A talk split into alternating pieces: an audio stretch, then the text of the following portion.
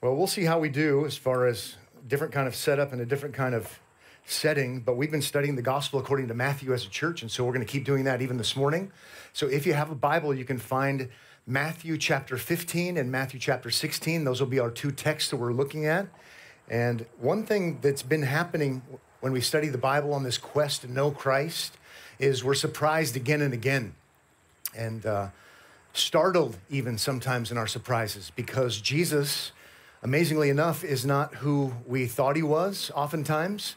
And so it's a shock, it's a surprise, and we're going to see some surprises today. So surprising that they even seem to be things that Jesus does wrong. So, just so I'm clear, I don't think Jesus did anything wrong. I think he did everything absolutely right. But at first, it looks like some of the things he does are wrong things. And it's one of the reasons why he's so offensive especially to religious people during his day.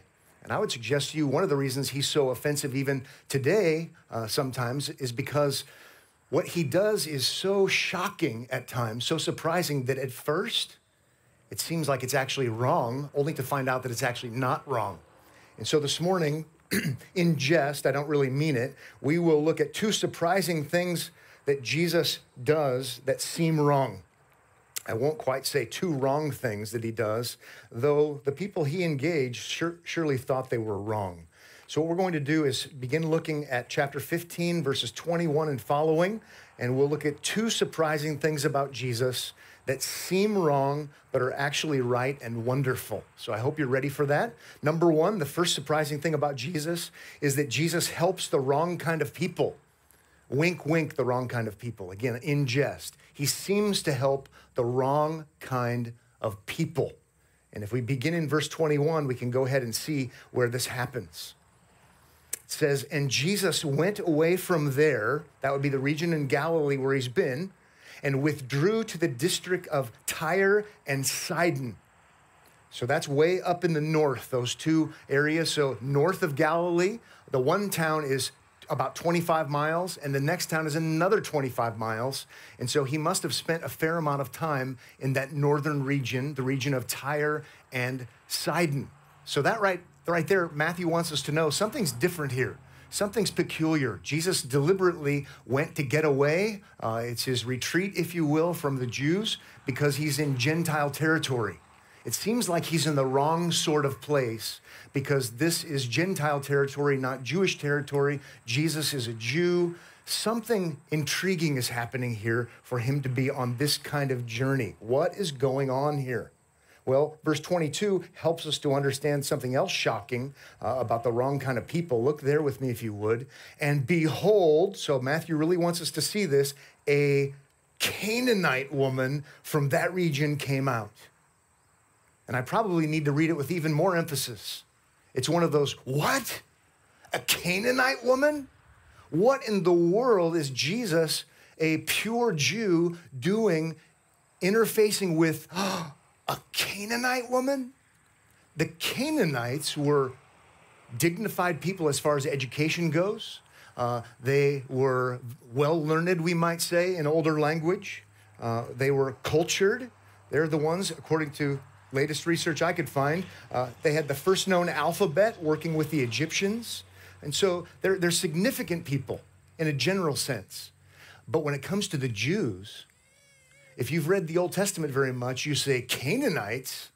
Canaanite, these, these are arch rivals to the Jews. The Canaanites were the ones who were in the promised land when God gave it to the Jews.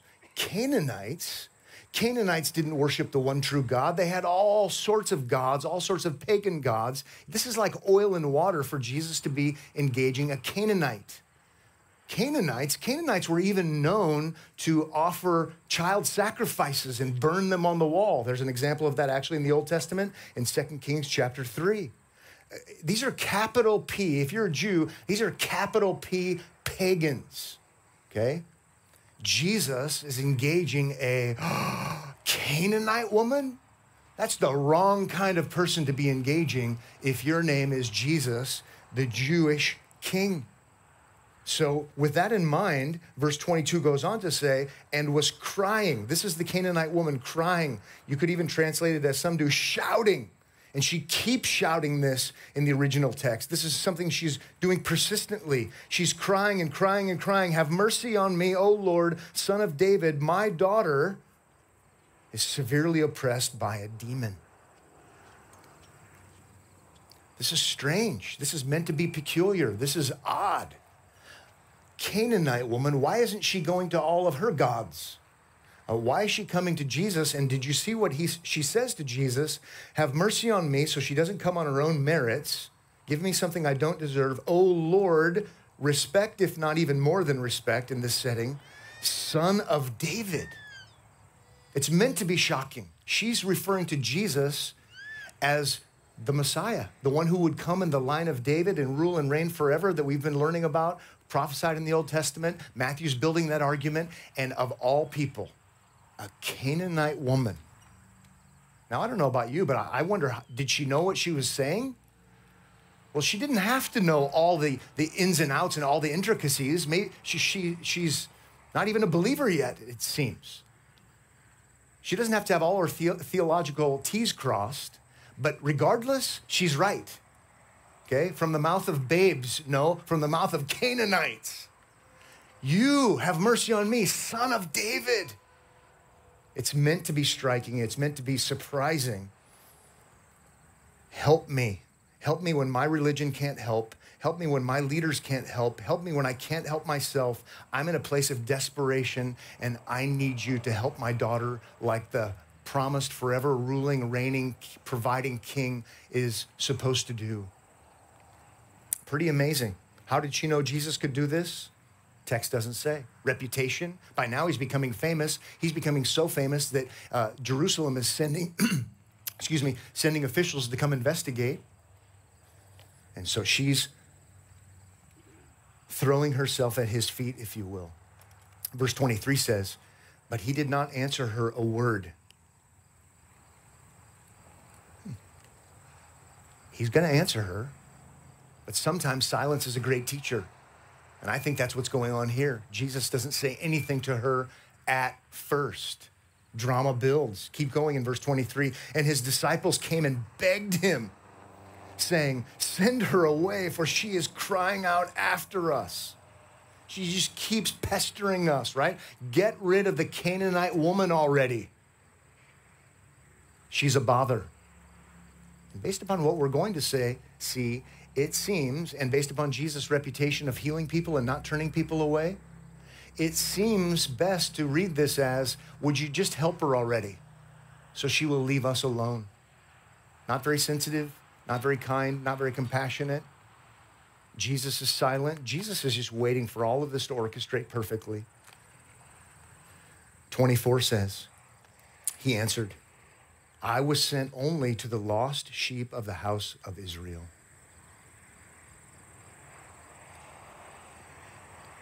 Why would he say that? Well, he would say that because it's true.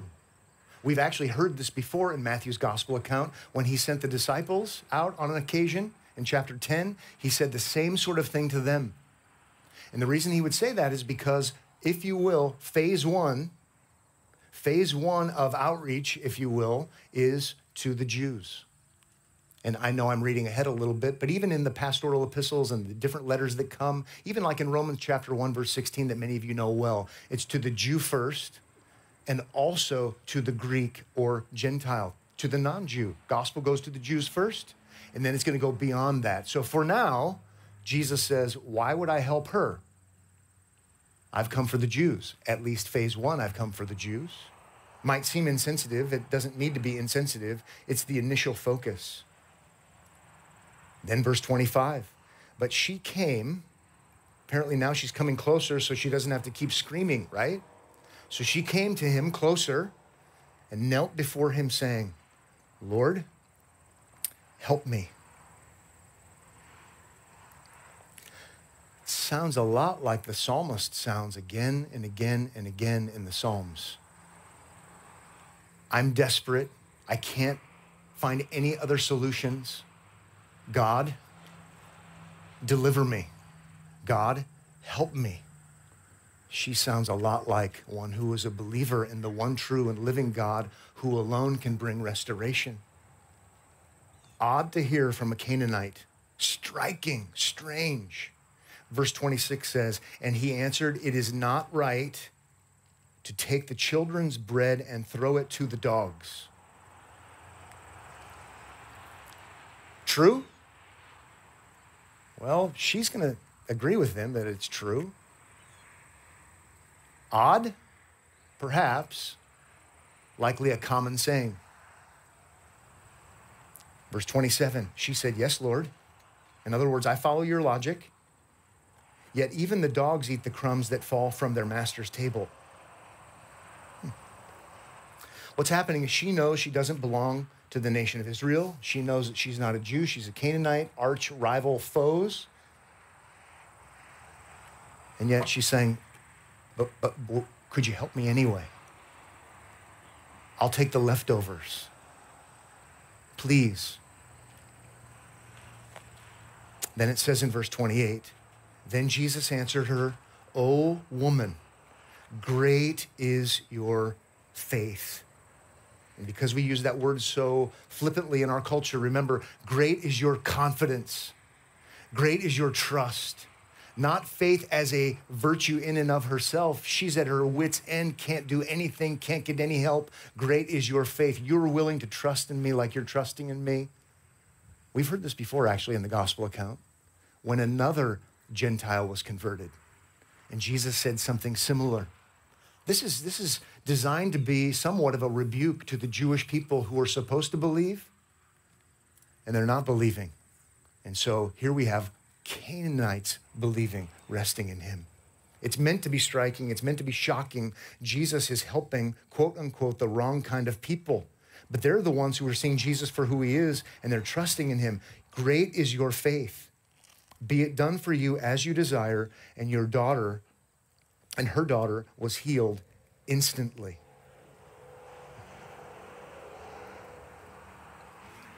Surprising? Is this surprising to us? It would have been surprising to the Jews, it would have been surprising to the disciples. And it is surprising. But in one sense, I would like to say to you, it shouldn't be surprising. It shouldn't be surprising because all along, the promise has been that the Messiah would come, yes, for the Jewish people, but he would also come for the nations. He would also be the forever ruling, reigning, good, kind, powerful king who brings restoration not only for the Jews, but also for the nations. And so it's surprising when you forget that, but it's not surprising when you remember that. This is all by design. Isaiah chapter 42 is a classic text when it comes to this, a messianic text. Isaiah 42, verse 6 I am the Lord. I have called you in righteousness. I will take you by the hand and keep you. I will give you, he's talking to the faithful son now. I will give you, the faithful son, as a covenant for the people. And notice this these are important words, important five words a light for the nations to open the eyes that are blind, to bring out the prisoners from the dungeon, from the prison, those who sit in darkness. I am the Lord, that is my name. And he goes on to develop that. But the idea is this it's been by design, Messiah would be the Messiah not only for the Jews, he would be the great king, the great saving king, not only for the Jews, but also for the Gentiles, the nations. Another, another biblical word that would be used, the world, not just Jews, Jews and Gentiles. So, not actually a surprise. And I would encourage you when you read Matthew to think in these terms. Remember our touchstone text that I always bring us back to, chapter 1, verse 21 name him Jesus because he will save his people from their sins. At first, you say, yeah, he came to save the Jews. But you might want to keep reading and seeing the surprises.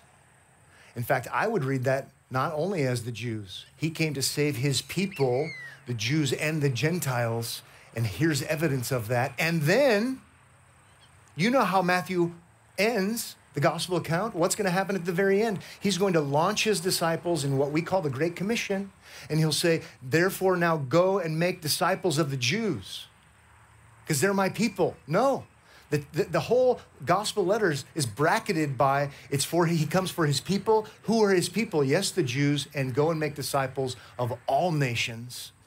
His people are Jew and Gentile alike. Indeed, as other gospel writers would say, he's the savior of the world, Jew and Gentile alike. We had baptisms today, and, and no one's last name, as far as I can remember, was Levitz. Okay? No one's last name was Davidson. Fine names. We would baptize people with the last name Levitz anytime. Okay? They weren't Jewish. Okay? Gentiles. Because Jesus is the Savior of everyone who would ever trust in him. Yes, he was born under the law. Yes, he was a Jew, but all along by design, not a surprise, unless your theology's gotten weird and the Jewish leaders had theology that had gotten weird. He's the Savior of Jew and Gentile, all, even Canaanites. Even Canaanites. Surprising in one sense, not surprising in another. We won't take the time to go there, but we could go clear back to Genesis chapter 12 and, and pre Israel, uh, talking about Abraham and the Abrahamic covenant. And it's through him all the nations would be blessed. And so there's always been the plan, always been the design, even back in Genesis. Well, now for some different action. Let's see how far we can get uh, within reason now. Let's keep moving to see some more Gentile action. It says in verse 29 Jesus went on from there and walked beside the Sea of Galilee. So he's apparently on the east side of the Sea of Galilee, which would be the Decapolis, which would be Gentile territory. We learned about it back in chapter five, the city, uh, the, the light on a hill. So that would be the east side, Gentile territory, not Jewish territory where he'd been spending his time, but Gentile territory. Then verse 30 says, and great crowds came to him. We'll see thousands upon thousands upon thousands upon thousands, bringing with them the lame, the blind, the crippled, the mute, and many others. And they put, you could even literally translate it, they were throwing so there's so many of these people, and they're so eager and they're so excited, they're throwing people at Jesus' feet. Okay, not in a violent sense, but to capture the idea that they, they, are they're coming quickly, and then they're, they're, if you will, piling up. There's so many of them coming to him. And if they're in a Gentile region, could be the Jews, because the Jews have been over there and followed him before. But based upon some wording that's going to come, my conclusion is these are Gentiles. These are the wrong kind of people, but they're seeing him for who he really is. They're, they're putting, they're throwing, they're casting them at his feet, and he healed them. He helped them. He brought restoration to them. I'm not going to get into the details of the healings and all of those things because we've been doing it again and again and again. But he's the one who, this is preview, will bring salvation from sin and all of its effects. Okay? And he's proving that he can be the one that they can trust. And here they're coming to him like crazy. And verse 31 says, so that the crowd wondered. They wondered, they were amazed. And again, I like to really emphasize, and I'll emphasize it again there's a crowd involved, and there are thousands upon thousands upon thousands of people. So this isn't in a back alley. This isn't some kind of weird palm reader in the back room for nobody to see or tell. This is a public event, okay? And the crowds, and the crowd wondered when they saw the mute speaking, the crippled healthy, the lame walking, and the blind seeing. And here's why I know that they are Gentiles. And they glorified the God of Israel. He's using that designation. They're glorifying not their gods, but the God of Israel. Striking, peculiar, strange. But by now, they're seeing Jesus for who he is even though the spiritual leaders are blind and they can't see him for who he is, here these people who have all of these other gods who can't help them are finally desperate and they're seeing before their very eyes. It's him. It's him. Matthew's writing this that we might say, I should trust in him too. It, it doesn't mean you're a crazy person to believe in Jesus. It might mean you're a desperate person, but you're not crazy because he and he alone actually is meeting the requirements. He's worthy of the trust. They're praising the God of Israel, not their gods. Again, this could take us back to Isaiah. This is what he's supposed to do. God and God alone does this. He's the unique one, none other than the one who came from above. Then in verse 32, I love verse 32. If you want some encouragement, it comes in verse 32. Then Jesus called his disciples to him and said, I have compassion on the crowd. And I'll just stop there because I love that so much. It's a pattern by now. In chapter 9, we saw it. In chapter 14, we saw it. Compassion, compassion. Now, again, compassion. Genuine, earnest, not trying to get elected kind of care, not trying to win a popularity contest kind of care, not trying to put on a good face and have a good image kind of care. Compassion from the very innermost part of his being. I genuinely, authentically, truly, sincerely care about these people. People who are not my people. I care about them. This is the kind of Savior I want. I don't want a Savior like me. You don't want a Savior like me. To be blunt, I don't want a Savior like you. Because even at our best, we don't match up with what's happening here. This one who can deliver his people genuinely, earnestly has compassion on these people. And I say, oh, what a Savior. I'll trust in him for my eternal life and for my temporal life. He has compassion. Then it says, because they have been with me now three days and have nothing to eat, and I am unwilling to send them away hungry, lest they faint on the way. Then it says in verse 33 And the disciples said to him, Where are we to get enough bread in such a desolate place to feed so great a crowd? And Jesus said to them, How many loaves do you have? And they said, Seven and a few small fish.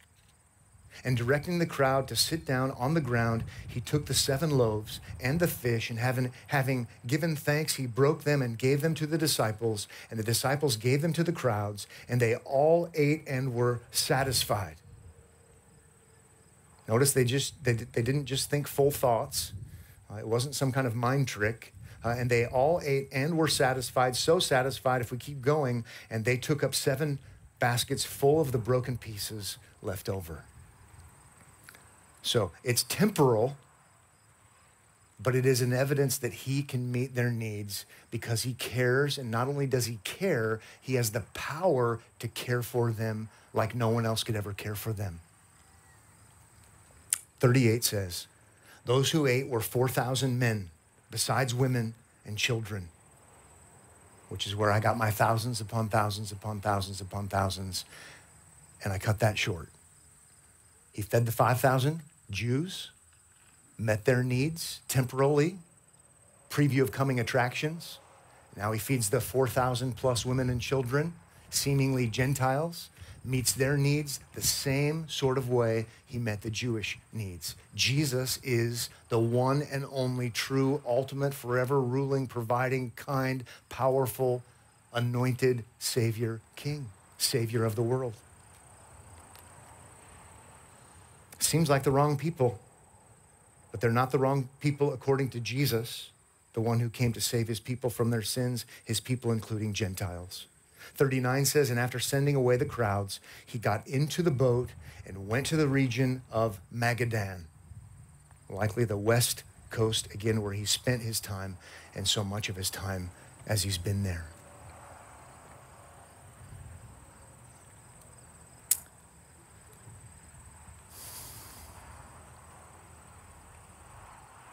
This is where the pastor has to make the decision. First thing he does that seems wrong is he helps people who aren't his people, but we actually know if we pay close attention to the Bible, they actually are his people. Second thing he's going to do that seems wrong is he is not going to partner with the highly esteemed religious establishment. In fact, he's going to expose the system, if you will, the people who are supposed to be shepherding, the people who are supposed to be caring, teaching, taking care of, leading the people of God, he's going to expose them as fraudulent fakes. He's going to call them hypocrites, they're not real, and he's going to warn his people to beware of them. And he's going to say that their teaching is like leaven. Seems innocent at first, you don't even see it. And Jesus is going to say again and again and again beware, beware, beware. They're actually not for your good. I'm not going to go through them. I'm going to do what seems wrong. I'm going to expose them and call them out as frauds and fakes because they're actually trying to get you to think you're right with God by doing certain things that will never get you right with God. And we learned about that last time because ultimately we can't be rescued through ceremonies. Ultimately, what we need is someone to meet the divine obligation for us. We need someone to obey perfectly for us, to love God and love neighbor. We need someone to atone for our sins. And we need someone to be our resurrection. So Jesus is going to expose the Pharisees and the Sadducees as fakers because they're convincing the people that just do more, try harder, and eventually you'll get in and God will accept you. And Jesus is going to expose them as liars who offer the wrong solution to the wrong problem because ultimately Christ and Christ alone will be able to meet the obligation. Jesus himself said, Be perfect as your heavenly Father is perfect. That's the requirement. He says it in the Sermon on the Mount. No one is perfect as your heavenly Father is perfect. And the point is just that.